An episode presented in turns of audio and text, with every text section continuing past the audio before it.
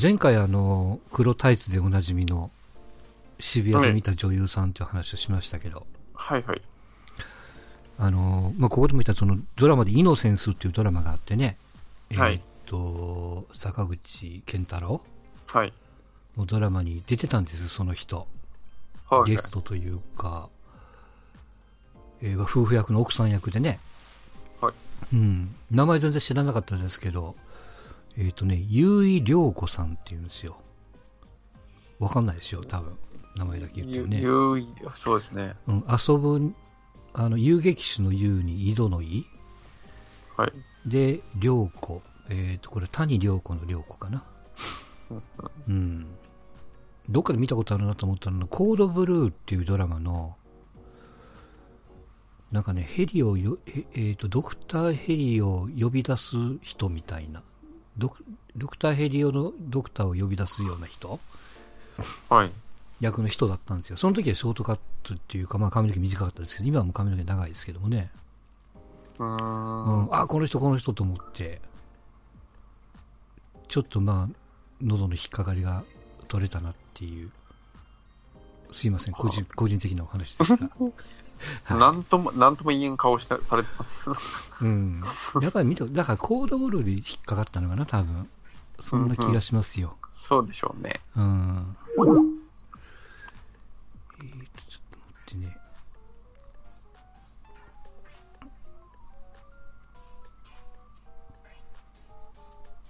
これかよいしょ、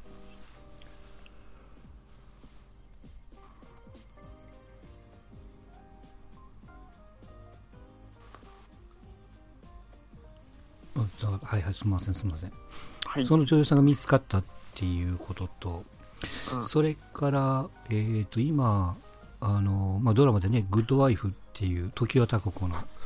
ドラマやってますけど、はい、元の原作のアメリカ版をね全然知らないって先週話をしてたんですが、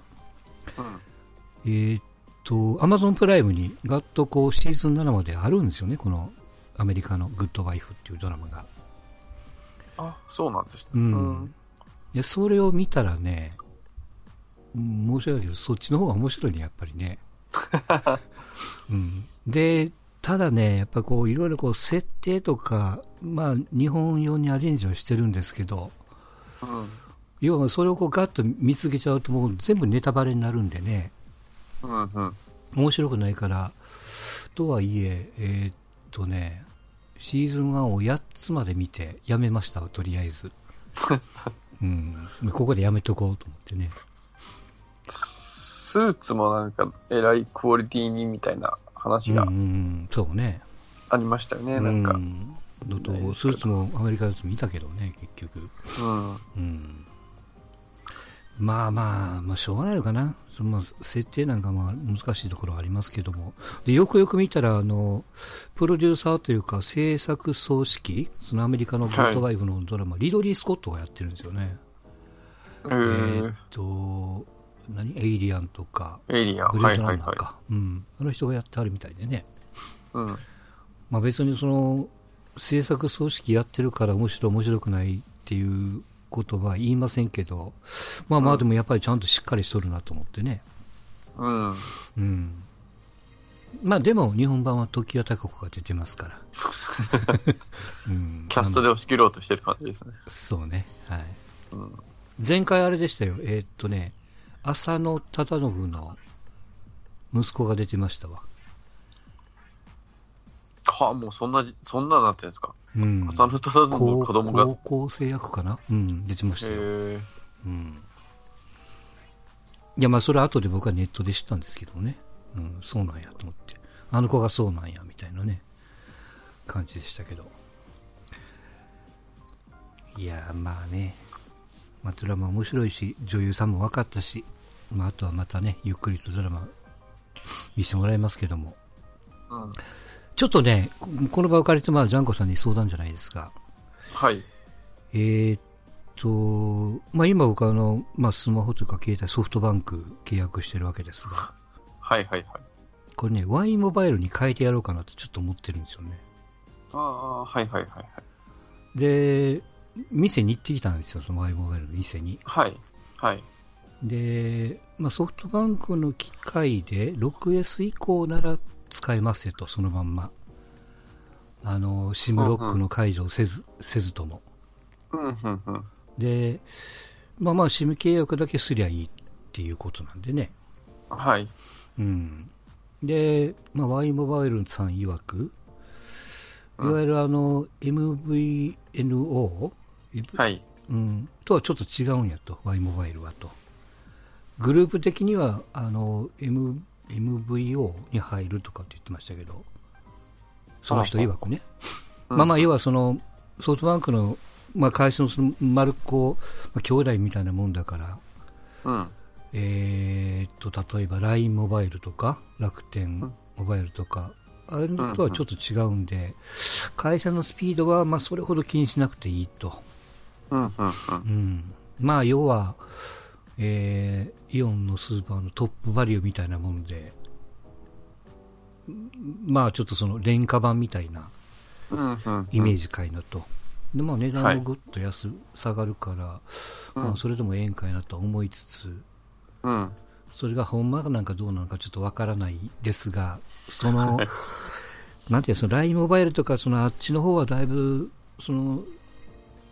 まあ、通信速度っていうんですかね、うんまあ、それにこう、まあ、ムラがあるというか、混んでるときは当然こう、はい州のドコモなり au なりソフトバンクが優先なんでね、うん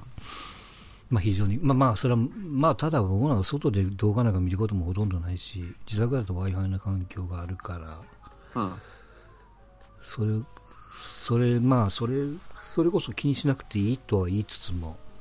まあ、なんかの時にあんまりつなぎにくくなってもちょっと辛いなと思ってね、うんうんうんうんで、まあ、最終的に候補に残したのが Y モバイルなわけですよ。はいはいはい、うん、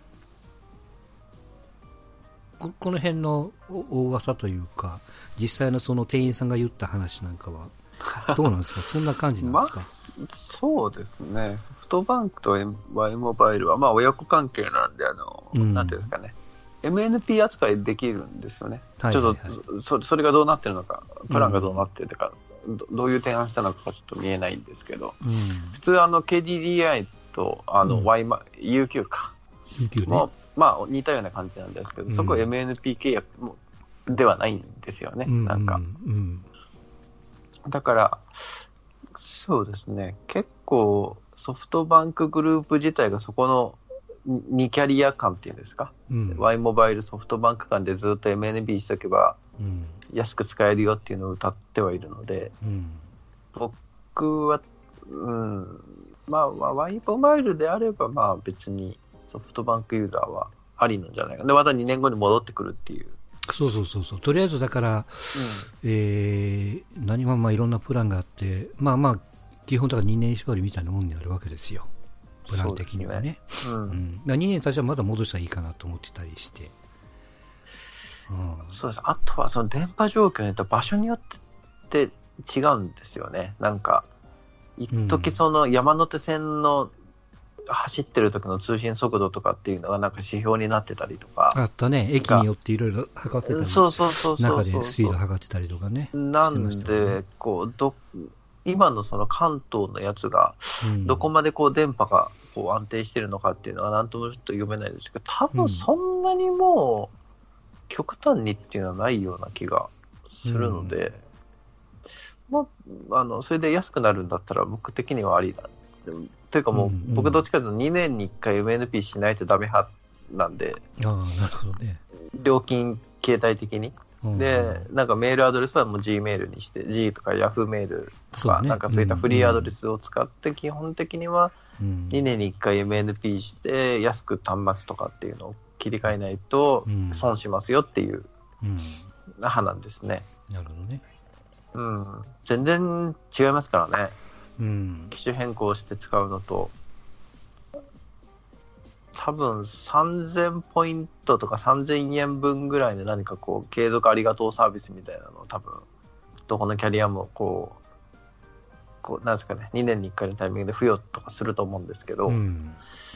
それはあれやっぱりその月、要するにこう決算月というか3月に的を絞ってるとか、そうですね、基本的にはその学割って今もう走ってるんですけど、うん、携帯電話の最大のその収穫時期っていうのは、まあ、3月末とか、まあ、要は学生が、高校とか中学に合格して学割を受けるタイミングで家族みんなでこう MNP 乗り換えしてもらいましょうみたいなのがベースに、うん、あるので、そこに一番お金をつけるので、なるほど、なんていうんですかね、結構一般の皆さんってこう携帯っていつ買えても同じみたいなイメージをお持ちかもしれないんですけど、うん、基本的にはそういったこう、年度末がいいですし、うんうん、あんまり言って怒られるのかな、月初より月末の方がそういったこう生ものとお考えいただいたらいいのかな、うん、っていう感じですよね、うん、はい、そうですね、うん、なんで今からかな、うん、そうそう、今からのタイミングと、あとはその総務省がどういうかっていうタイミングもあるんですよ、これが、うん、何年か前に毎年3月の末が一番まあいいかな、施策的にいいかなっていう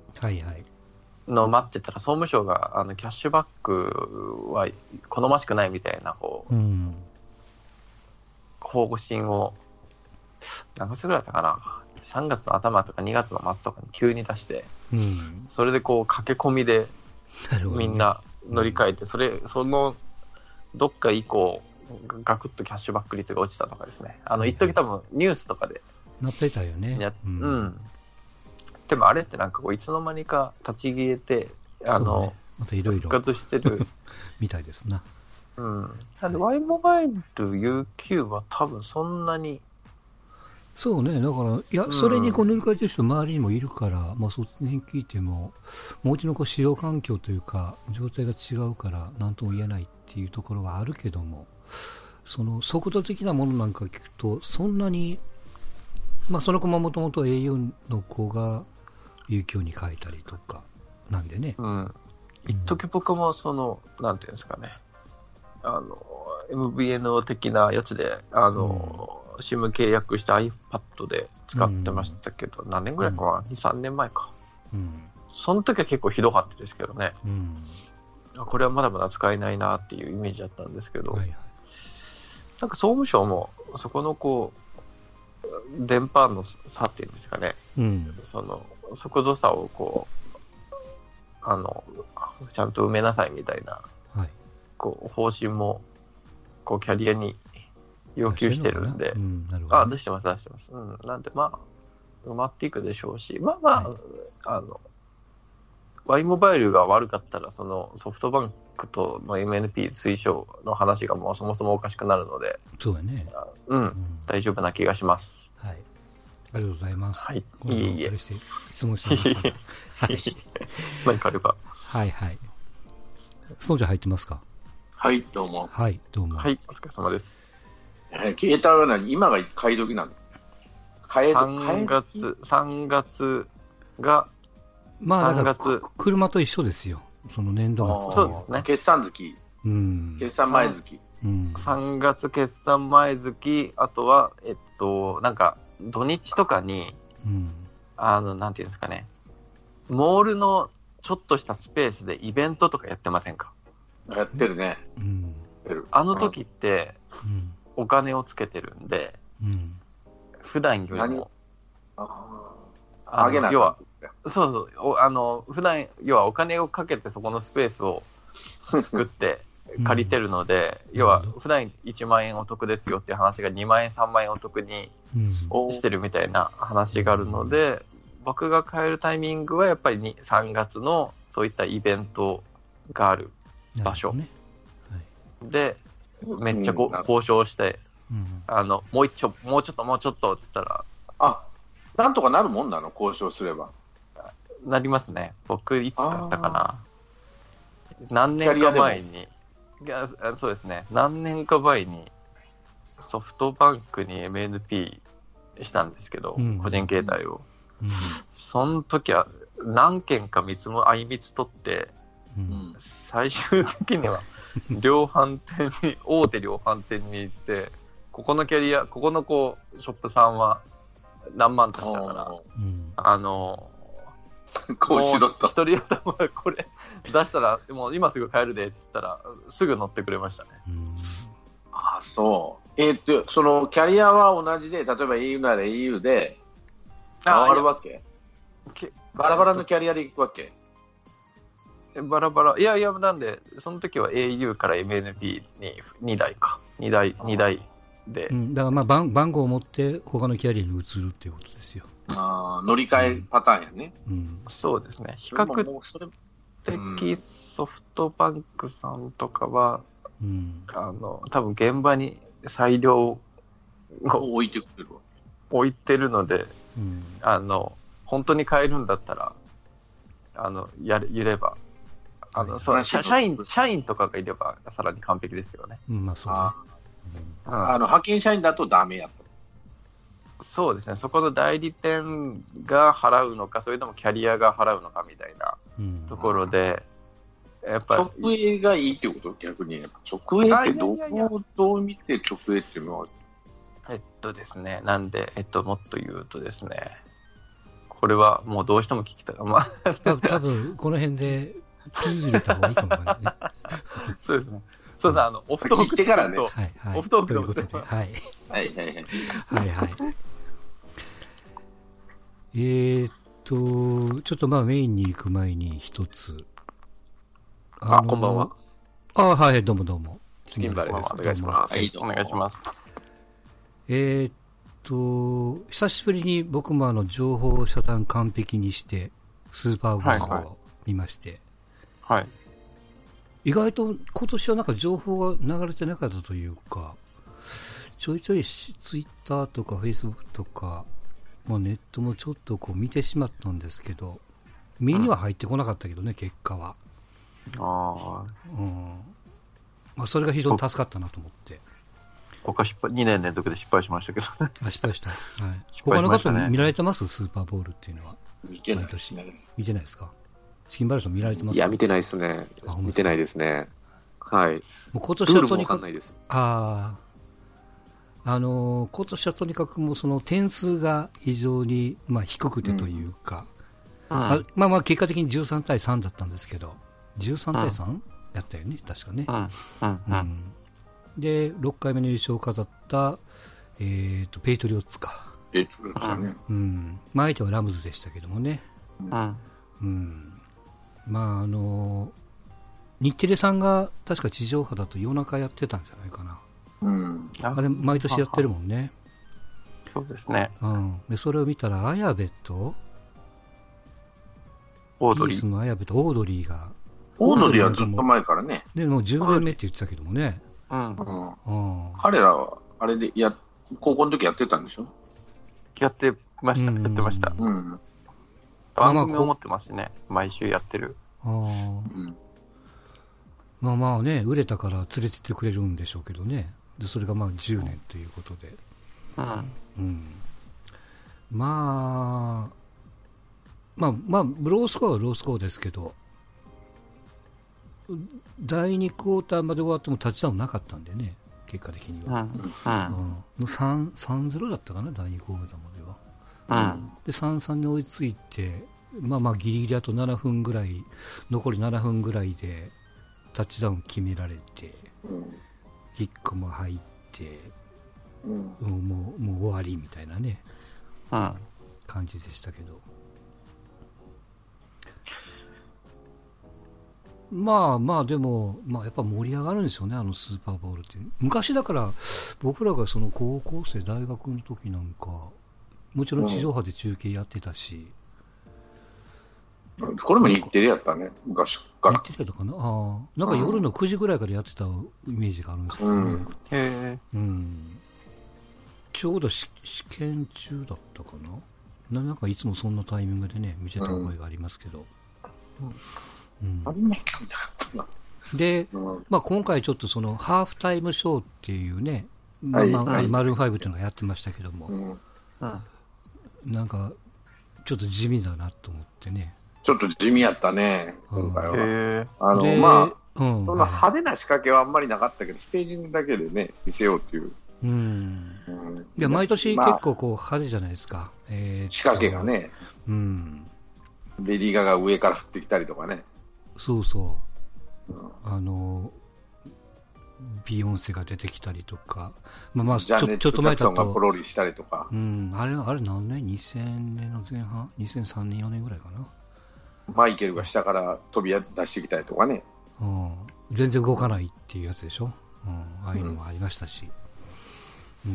でやっぱりなんかいろいろあるんですよね、その批判というか、結局トランプの関係でやはりひざまずくだなんだかんだとか、いろんな関係の政治的な絡む人はオファーがあってもやっぱ断るんですってね今。今回だから誰にオファーあったって言ったかな、リアーナかな、なるほど、にハーフタイムショーのオファーがあったけども断ったっつって、とか、で去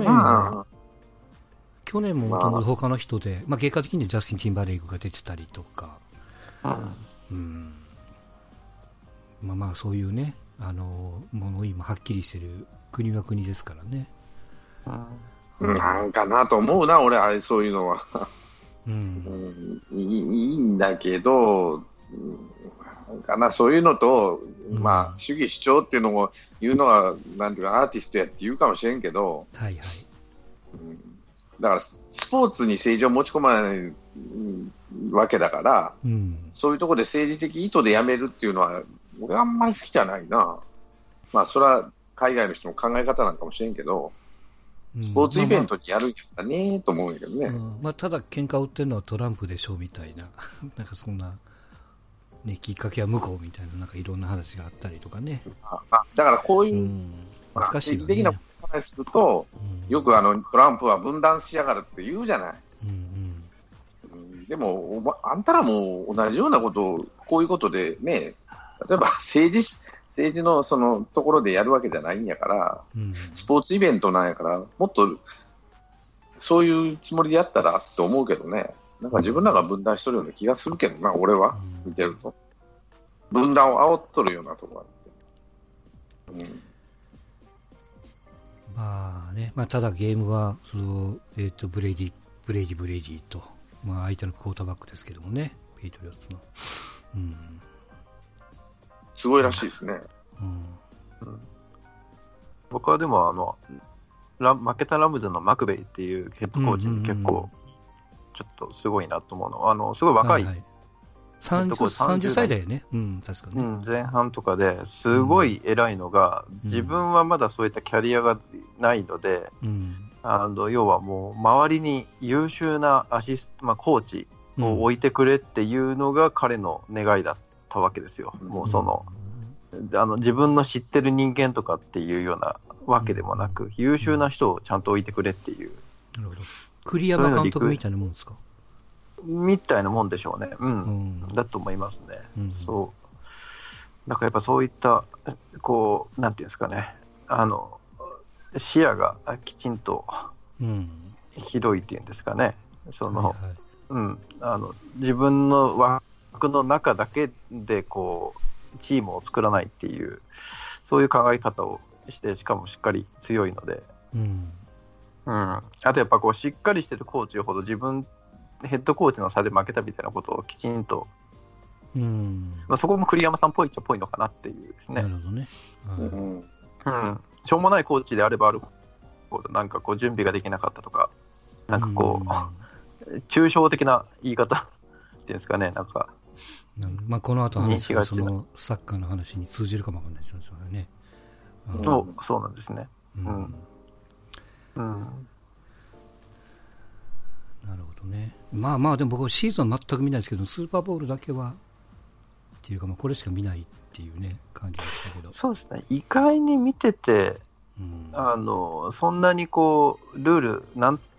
となくでも面白いので、プレーオフから入っても面白いかもしれないですね。僕もがっつり見るのはもう正直プレーオフが多いからかな、それまでは流し見な気がしますけど、うんまあ、とにかく4回の攻撃の間に10ヤード進みゃいいっていう、うん、その繰り返しですからね、うん、そうですね、うんまあ、それで相手の陣地に入り込めば勝ちっていうね、うんまあ、そんなゲームですから、まあ、意外とシンプルはシンプルですし、うん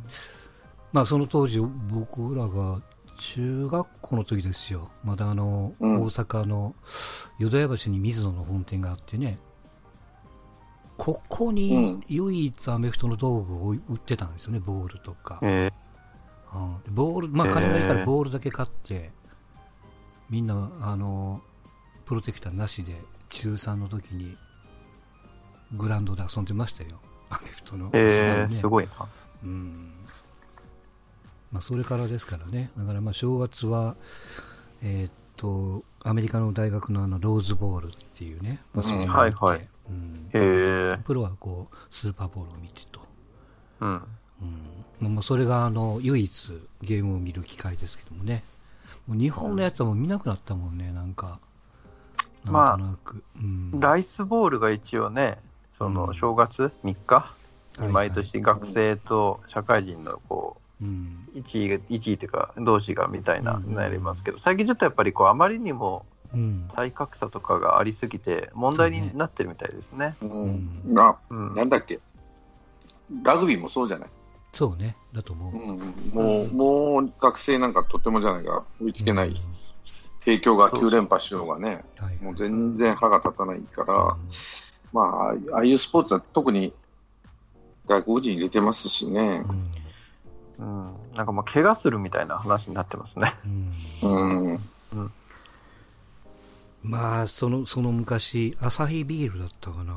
アサヒビールシルバーサザン、東海っていうクォーターバックがいて、あいましたね、京都大学かな、京大やったかな、うんうん、京大出身、うんうん、もうあの子がスターでしたもんね、うんうんまあまあまあ、今年も無事にスーパーボウルが終わったと、はいうん、いうことでしたけども、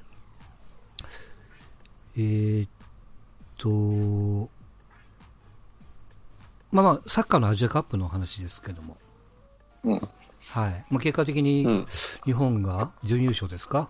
うんカタールに、はい3-1 で負けましたけども、うんうんまあ、その前に、まあ、アジア最強と言われたイランにあれ結局 3-03-0 ですね。3-0 か。うん。うん、まああれができすぎたとかっていう話はありますし、なんかあれでもうちょっと燃え尽きたみたいなところもあったりとか。うん、まあただ一方でカタールは結果でまあ結局、2022年かなワールドカップ。はいはい。うんまあまあそれに向けてもチームを仕上げてるし、ずっとメンバーも交代できてると。うんうん、でなおかつ、まあ、日本をがっつり研究してきてるから、まあ、それに対して日本は、まあ、手数が少ないというかパターンを持ってないというか、まあ、個人任せって言ったら極端ですけど、まあ、それでまあカタールにはイランには通用してもカタールには調べ尽くされて、うん、まあまあ穴をつかれ、イランが4バックカタールは確か3バックだったと思うんで、うんまあ、それで、ね、前の2人がこう捕まえきれんかったみたいな前でね、まあ、そんな話もあったりとか、うんでまあ、日本全体だといやいやまだできたばっかりだしよくやりましたとか準優勝なんでっていう準備の時間のない中みたいな結果にはなってますけど、うん、こよくやったんですかね、どうなんですか見られて。ジャンコさんとかチキンバレーさんとかチキンバレーさんじゃないですか、あんま見てないから、うん、僕めっちゃ見てましたけど、うんうん、いやまあ決勝は、まあ、よく言われてるのはその噛み合わせが悪かったってよく言われてるじゃないですか、5バックと、はいはいはいはい、そうね、うんまあ、研究され尽くしたというか、うんまあ、確かにカタールってその前の、うんうん、韓国戦 UAE 戦って見てたんですけど、うんうんうん、こう時間帯によって5バック4バック3バックとこう変えていくんですよね、流動的に。そうね、うんでただあそこはまあそう変えながらも最終、うん、アルモエズアリっていうのとアピフっていうこの2トップが、はいはいはい、かなりスピードもあって決定力もあるっていうことで、うんうん、もうそこの差だと思うんですよね基本的に、うんうん、覚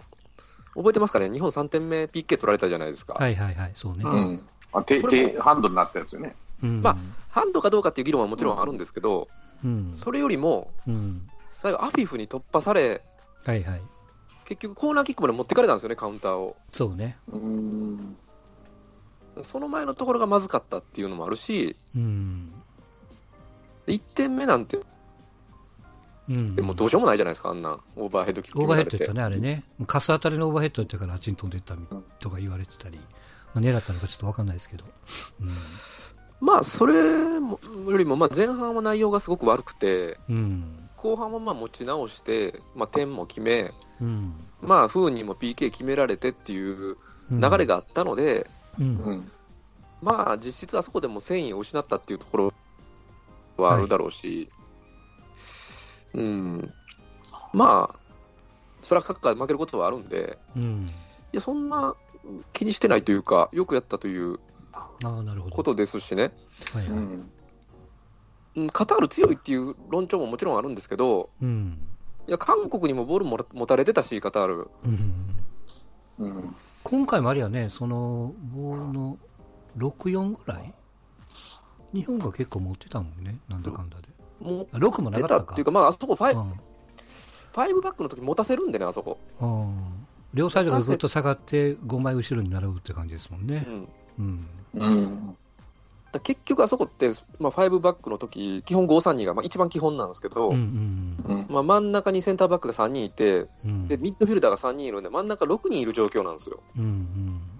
うん、基本むちゃくちゃ硬いという状況の中、うんまあ、日本今回のメンバーではサイドのアタッカーって純粋なサイドのアタッカーって、まあ、中島翔也がいなかったんで、うんうん、あんまり攻撃がサイドを得意とする人がいなかったっていうのもあって真ん中になるっていう、うんまあ、状況は確かにあり、うん、それで6人のそこを突破するっていうのはなかなかきついっていう状況ではあったんですよね、うんうんま、日本の右側は結構右サイドを狙われたってね、うん、後から、うん、堂安が戻らないって言ってましたよね、まあ戻らないというか戻らなくていいポジションにしてたっていうことを言ってました、ね、そうですね、まあ、堂安にしても、うん、サイド突破するっていうか中に切り込んできてシュートっていう、うんうん、いう感じなんで、うん詰まるんですよね結局。なるほどね。縦に突破する選手がいたらまた違ったんでしょうけど、うんうんまあ、だからこそあんまそのタイプがいないので、うん、今回はだからまあ固定メンバーというか、まあ、442 でずっとまあ通したっていうことなんでしょうね、はいまあ、さっきのその相性でいうと、はい、352と442で日本は行きにくい一方で向こうにも相性が良くないから要は五分五分みたいな感じになるわけやね相性のいい五分五分でそうですね五分五分で前の2人でなんとかせえっていうのが基本的なカタールのスタイルなんで、うんうんうん、でこの2人えげつないわけですよ1人が9得点で1人が10アシストかなはいはい、うん、FIFA に言われて何そのカタール代表の権利があるとかないとかって言われたのはこの2人あれこれ誰かこの どっちもですねどっちも片方がねアフィフっていう方が小田がイラク代表で元移民なわけですよね、うん、でこのアルモエザリもスーダン生まれとか確かそんなですよね、うん、そうかいやまあ なんとなく、まあ、その負けだから何度でも言いようはあるんやけども、まあ、手数が少なかったなって思っちゃって、まあ、だからこう、まあ、個人で突破するしかなかったまあ、そこをこう手詰まりになったらもうどうしようもないねっていう、まあ、ことで終わっちゃったのかなっていう気がしてますけど、うんうん、まあメンバーもね、まあ、今後はふるいにかけられていくと思いますけどねこの中から、まあうんうん、残るメンバー残らないメンバー、はいはい、あるいはまた新しく入ってくるメンバー、うんまあ、香川なんてそんな例でしょうし、うん、それに今回ってパスの出し手がいなかったってよく言われてるんで、うん、なるほどね、うんその南野にしても自分で行くってタイプなんで、うん、で堂安もそうね前がかりに、ね、原口は守備っていう感じなんで、うん、そうそう、だから左の原口は戻っても守備したから、まあ、そっちを抑えれたっていうことでしたからね、うん、で左から攻めたいときにいないっていうのがまあまあね、下がってるからね、うん、で日本今まで強いと言われてたフリーキックのもスペシャリストがいなくなってるんで、そうね、そうそうそう、その枠もまあいるっちゃいるんですよね、うん、なるほどね。まあ、さっき名前に言った香川が、まあ、気がつけばトルコのリーグ、トルコですね、何やったっけな、ベシクタシュですね、あ、ベシクタシュか、はいはい、長友がガラタサライ、うん、ですね、はい、でもう一チームあったように強いところでイスタンブールのチームがフェネルバフチェですか、ここはその昔ジーコが監督したチームじゃなかったかな。そうですね、うん、まあ、ただ今めっちゃ調子悪いんですよね、ここ。あ、そう、10位とかそんなレベルだったと思いますけど、へえ。まあ、強いのがガラタサライか、まあ、長友さん機嫌ようやってますけど、うん、まあ、ガラタサライですけど、今首位はイスタンブールってまた違う別のチームがあって、首位なんですけど、でガラタサライ2位とかなんですけどね、3番目ぐらいか、その香川のベシクタシュ、うん、タシュですね、はい、そうですね、うん、トルコのリーグのレベルっていうのは、まあ、当然とは怒られますけど、やっぱりこうヨーロッパから行くと一つ落ちるんやね、うん、いや、どうでしょうね、結構チャンピオンズリーグでも勝負するし、はあ、そんなに悪くはないのか、まあ、何分そのトルコって、うん、まあ、アジアっていうイメージあるけど、やっぱりヨーロッパ、うん、ヨーロッパに加盟してるんで、そうね、まあ、そこそこリーグのレベルは高いですけどね、まあ、イメージどうでしょうね、うん、ポルトガルリーグとかと同じぐらいのレベルかなと僕は思ってるんですけど、なるほど、うん、いや、意外にね、そのスペインリーグからあるいはイタリアからこぼれていくっていうか、こうまあ、長友みたいにね、流れる選手がちょこちょこあるなと思ってね、うん、まあ、しかもそのネームバリューのある人なんかが意外に動くなっていうイメージを持ってますけど、うん、なんかあれらしいですね、うん、香川の今ベシクタシュは、うん、日本がかつてトルコに負けたじゃないですか、ワールドカップで、うん、あの時の監督らしいんですよね、トルコの、はい、何やったっけ、イルハンね、うん、なるほどな、うん、